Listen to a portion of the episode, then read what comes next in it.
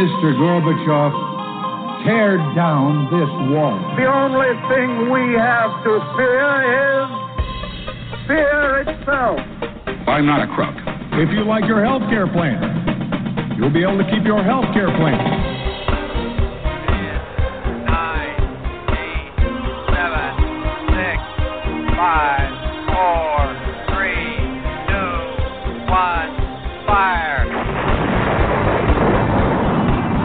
Listening to Jim Paris Live, your source for the latest news on money, politics, prophecy, and preparedness. And now, your host, the editor in chief of ChristianMoney.com and the author of more than 30 books, Jim Paris. All right, hello everybody. Welcome to the broadcast. Good to be with you. We are live as usual on Sunday nights, and just a lot going on in the news this week that I want to get into. And uh, we've got, of course, our first segment about 30 minutes where we do that. We talk about news, we talk about what's happening in politics, finances, prophecy, preparedness, all of that, and so much to get into tonight. Our guest tonight in our guest segment is Steve Ubaney, and he was with us a few months ago talking about this fascinating book, Who Murdered Elvis.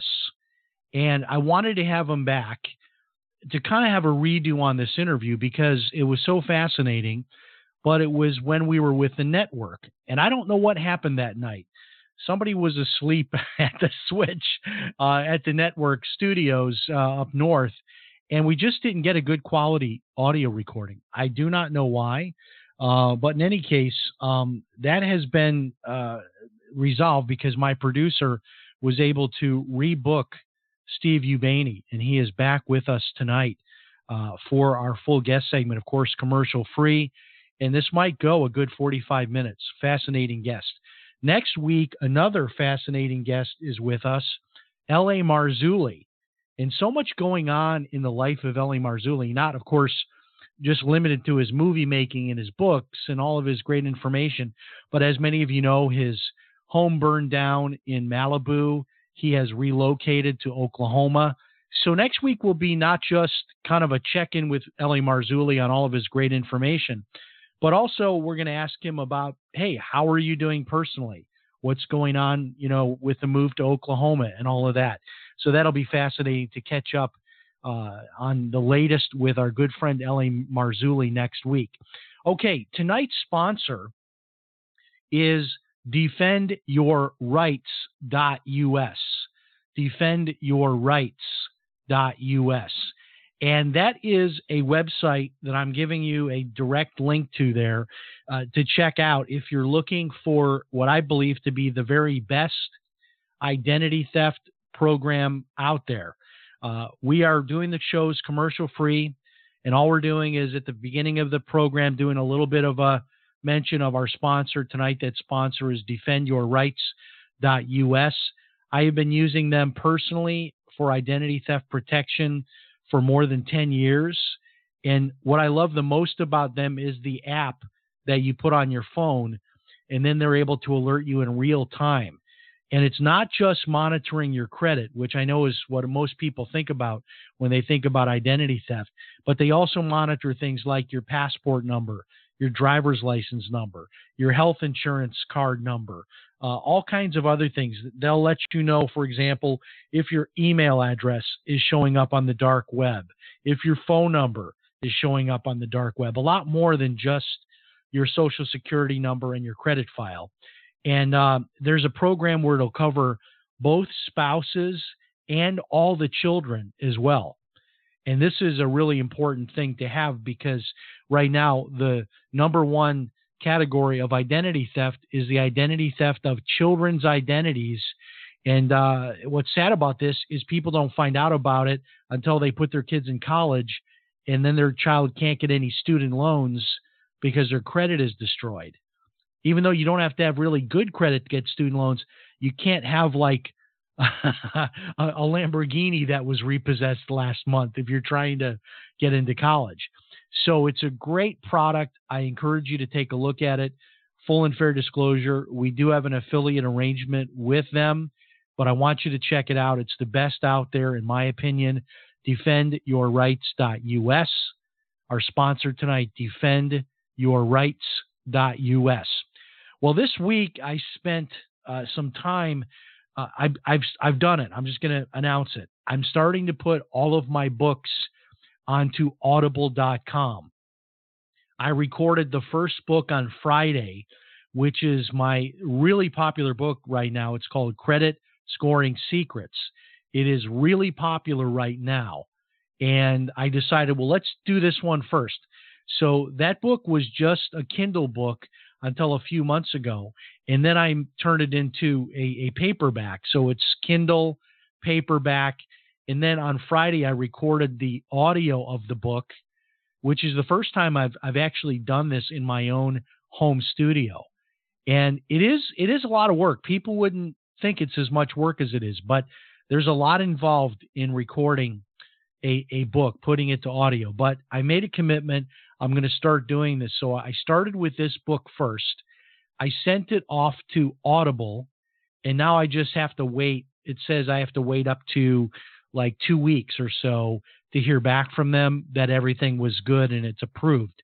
If not, I'll have to go back to the drawing board and and fix whatever the issues are. But if this goes through okay and this works out, my plan is to put all of the other books on audio as well. That is How to Pray for a Financial Miracle. I mean, all my recent books. I'm not going to go back uh, to books I wrote, you know, 30 years ago, but I'm talking about my JFK assassination book, How to Pray for a Financial Miracle.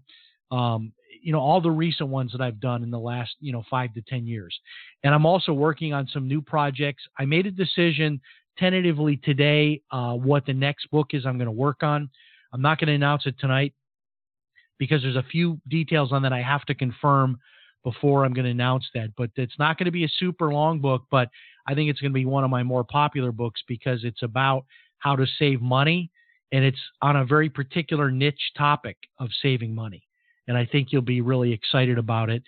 And uh, if everything works out, that book will probably be out in all three formats print, uh, the audio version, and the Kindle version, probably in about 40 days or so know, maybe about uh, 35 or 40 days if all that works out and I get to take off on that. Okay, so yesterday was interesting because I have not been to a movie in a long time. I don't know if it's been months or even as long as a year that I've actually gone out to a movie theater and watched a movie. It's something my wife and I used to do often, but we just don't enjoy it as much. One of the reasons is she's a school teacher, and a lot of times we run into her students when we're there, and that's kind of not so fun. You know, you're on a date, and then your students are there. They're usually nice, though. We haven't been hit with um, spitballs as of yet. But in any case, we went to the movies yesterday. She had a movie she wanted to see, which is Downton Abbey. I had a movie I wanted to see, which was the new Rambo movie. So we kind of made this deal. I would go with her to see Downton Abbey, and she would go with me to see the Rambo movie. And so we did. And I've got kind of a, a shocking announcement to make here tonight. And I don't want to disappoint anybody. And it doesn't mean that I'm getting weird or soft in my old age, but I have to be honest with you. I actually enjoyed the Downton Abbey movie more than I did the Rambo movie. I, I, I loved the original Rambo, and I thought it would be a, a lot like that. It, it really wasn't. It was very graphic, and I know that uh, you know things have changed with the movies, and there's a lot more graphic violence uh, in the movie in the movies today. But you know, I don't need to see someone's beating heart in Sylvester Stallone's hands to kind of get that he killed this person. Um, it, it, just it just wasn't good. It, it was not a good movie. It could have been so much better. I disliked a lot of things about it, but you know, it's just one of those action movies. I guess they're just not. I like the action movies that have a little bit more of a plot to them, which is like what the original Rambo movie had. And a lot of these Liam Neeson movies I really like too because you get the action, but you also have a really interesting plot. But if you're just someone that just wants to kind of go in and have about a 90 minute brain dead experience of just watching violence, then go watch Rambo. But I, I have to tell you, uh, the Downton Abbey, I, I haven't seen any of the TV shows, but my wife has seen like, I don't know, like six seasons of the TV show. I've seen none of it. And I still was able to follow what was going on in the movie. And it was very, I thought it was very well done. It was very interesting. I'm not a big fan of period type movies where, you know, they kind of take you back 50 or 100 years ago. I'm not, I don't know. I've just not really enjoyed those movies, but I did enjoy this one. So there you go. Who would have guessed that I would have liked Downton Abbey better than the Rambo movie? But I did. So there you go. Okay, so a lot going on tonight. Let's get into it. Joe Biden um, is is now beating his chest. In fact, the the quote from Joe Biden is, "quote I will beat Trump like a drum," and so uh, Biden is getting his manliness up now because, of course, of the news story about Ukraine. And and if you have missed this news story, it's a little bit of inside baseball, but it's been discussed on all the major media. So if you do watch the news, you probably heard a little bit about it at least. But here's the allegation the allegation is that the president has talked to the president of the Ukraine, which used to be part of Russia and now is a separate state. And we won't get into all of that. But but apparently the president is asking the leader of Ukraine, the allegation is, to investigate Joe Biden's son, Hunter Biden, for his dealings there with a natural gas company. Now, there's a book written by, uh, what's his name? Uh, the, let's see here. I think it's uh, Peter, is it Schweizer? Yeah, Peter Schweizer's book um, gets into this. And um, I got to give you the exact name of, of this book. I think it's called something like, uh, yeah, Secret Empires is the name of this book uh, by Peter Schweizer. Now, now this book, it came out. Uh, what was it? It was like about a year ago. This book came out. It's Secret Empires. It says 2018. Yeah, it came out a year ago, and it detailed all of this um, not illegal, but certainly nepotism uh, appeared to be the case with Joe Biden's son, Hunter. Not only was there a lot of, I mean, I think it was like a million dollars he got for sitting on a board of directors of a natural gas company in Ukraine. And then, of course, there was uh, an even bigger financial deal in China. And uh, there's a lot of backstory to this. Um, we're not going to get into that tonight. We don't have time. But the allegation is that Trump called Ukraine and asked the head of Ukraine, the leader there, to investigate this deal between Hunter Biden, the son of, of former Vice President Joseph Biden. His son, his son's deal his million dollar deal with Ukraine. Uh, Trump admits having the phone call, but I think there's a little bit of a difference of opinion about what was actually said in that phone call. I honestly don't really get what the problem is here, even if it's true that the president wanted the uh, government of Ukraine to investigate this. I don't see what's wrong with that. I mean, the president is the chief law enforcement officer. So asking for something to be investigated.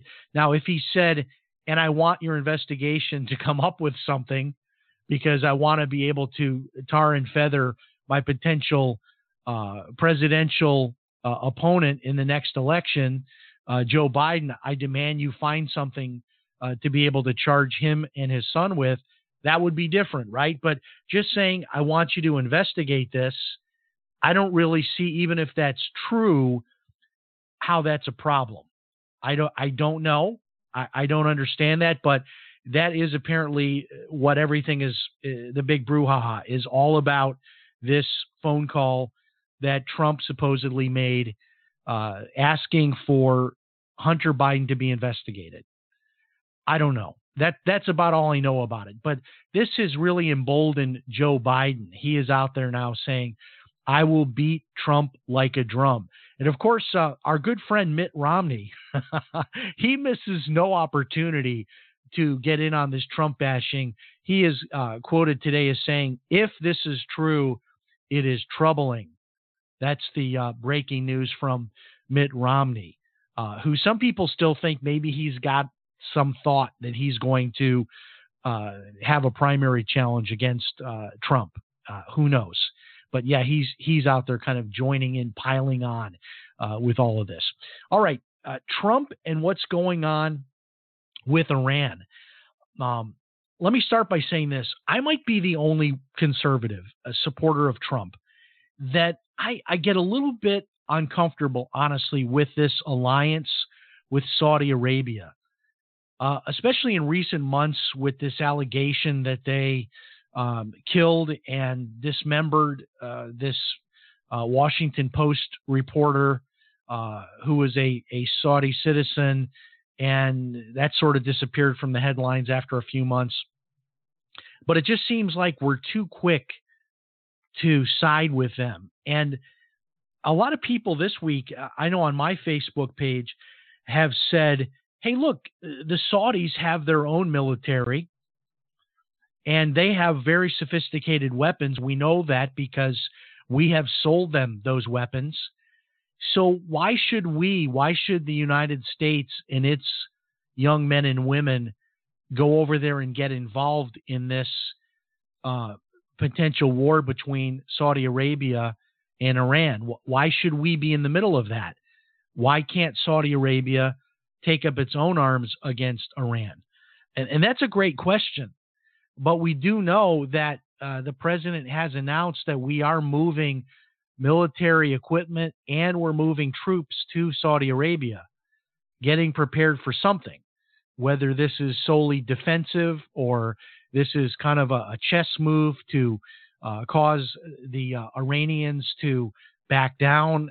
I don't know. Uh, I, I, just I have this thought that maybe we shouldn't get in the middle of this, but then again, uh, it, it is important that we keep the Strait of Hormuz open for oil shipments. And and uh, although the U.S. really could operate without any oil from the Middle East, uh, I'm not sure what it would do to to the world oil markets. I mean, we probably could still survive here, but it might mean six or seven dollar per gallon gas if there was a, a, big war that even went potentially nuclear in the Middle East. So I'm not really sure. I guess honestly, I don't have enough information. I'm not an insider to know what the downside is of this happening. It is interesting to note, however, that uh, the Iranians are releasing, I guess, uh, one uh, oil tanker that they have uh, taken. They're releasing that, according to recent news that came out just a couple of hours ago. So maybe the relationship here is going to thaw a little bit. Maybe we're not on the brink of war. Who knows? Maybe this was enough of a signal to the Iran- Iranians uh, to back down. So the Iranians are, it is being reported, they are going to release one of the tankers. I think they've taken, I don't know, what is it, three or four tankers and I don't think they've released any of them, but they're apparently going to release one of them. Uh, and so that's sort of the latest. And, and there's a, I guess, some big meetings to take place this week at the United Nations. And there is thought that maybe uh, the president of Iran and President Trump might, you know, bump into each other there. Maybe a, a meeting could take place, and maybe we could find a way to resolve all this.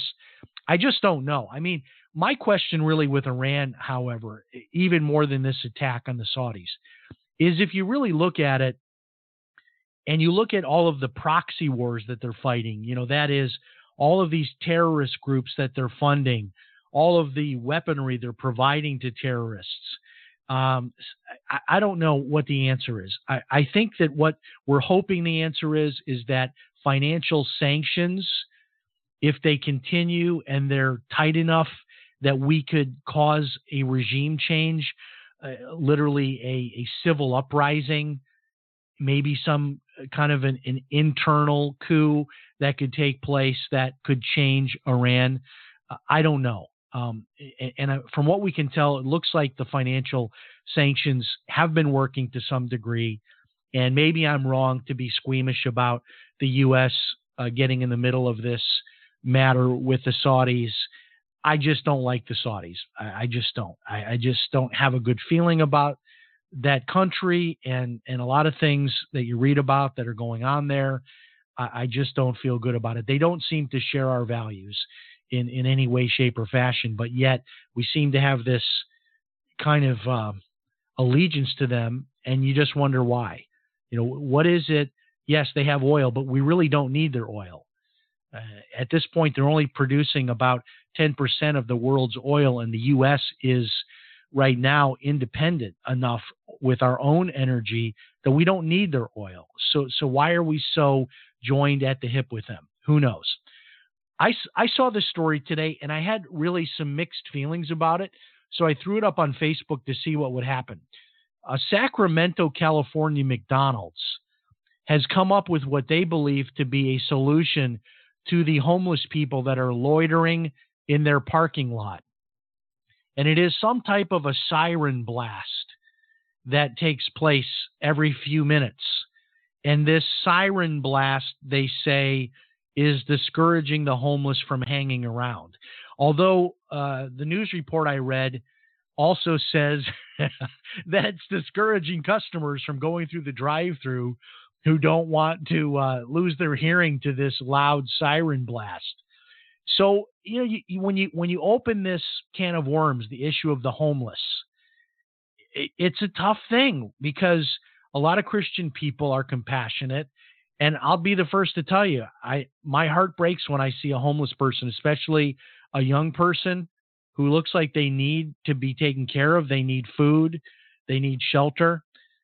I don't know what the answer is because there are so many programs, yet there are still so many homeless out there.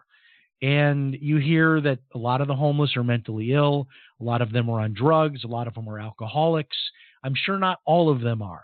You also hear that many of them are simply choosing to be homeless. They do not want any responsibilities in their life, and they would rather be homeless than have like a rent payment or a job or you know any bills to pay. I I find that hard to wrap my brain around, but maybe that's true for some of them. Probably not all of them. So we ride the fence here between our compassion for the homeless on the one hand, and then on the other hand, dealing with the reality of the problems that the homeless bring, which is aggressive panhandling. So if you own a McDonald's franchise, do you want the homeless bathing in your bathrooms? Do you want the homeless coming up to your customers as they're entering and exiting your restaurant begging for money? Do you want that? Do you want the crime that comes with the homeless hanging around your property? What can you do about it? The police probably stop coming after a few calls and you don't know what to do. Uh, maybe this is an innovation. I, I don't know. This siren idea to get rid of the homeless, it, it on the one hand seems kind of heartless, but we're not working in that restaurant. We're not the owner of that restaurant. We don't know what the, the conditions are there. California has a really, really, really serious homeless problem. And the aggressiveness of panhandlers. Uh, my wife was in San Francisco uh, over the summer, and they don't really ask for money. it's more like they're demanding money from you. So it, it is, you know, it's a tough issue. I, I, you know, I've got feelings on both sides of it. I honestly don't know, you know, about this this siren in the parking lot deal. I, I just I don't know. We'll have to see what happens. Someone will probably file a lawsuit on behalf of the homeless and get the siren uh, taken down. Who knows? All right. Um, I did not. I did not know about this story. However, um, it's a pretty big story, especially if you live in Cincinnati. And this is from the uh, ChristianPost.com.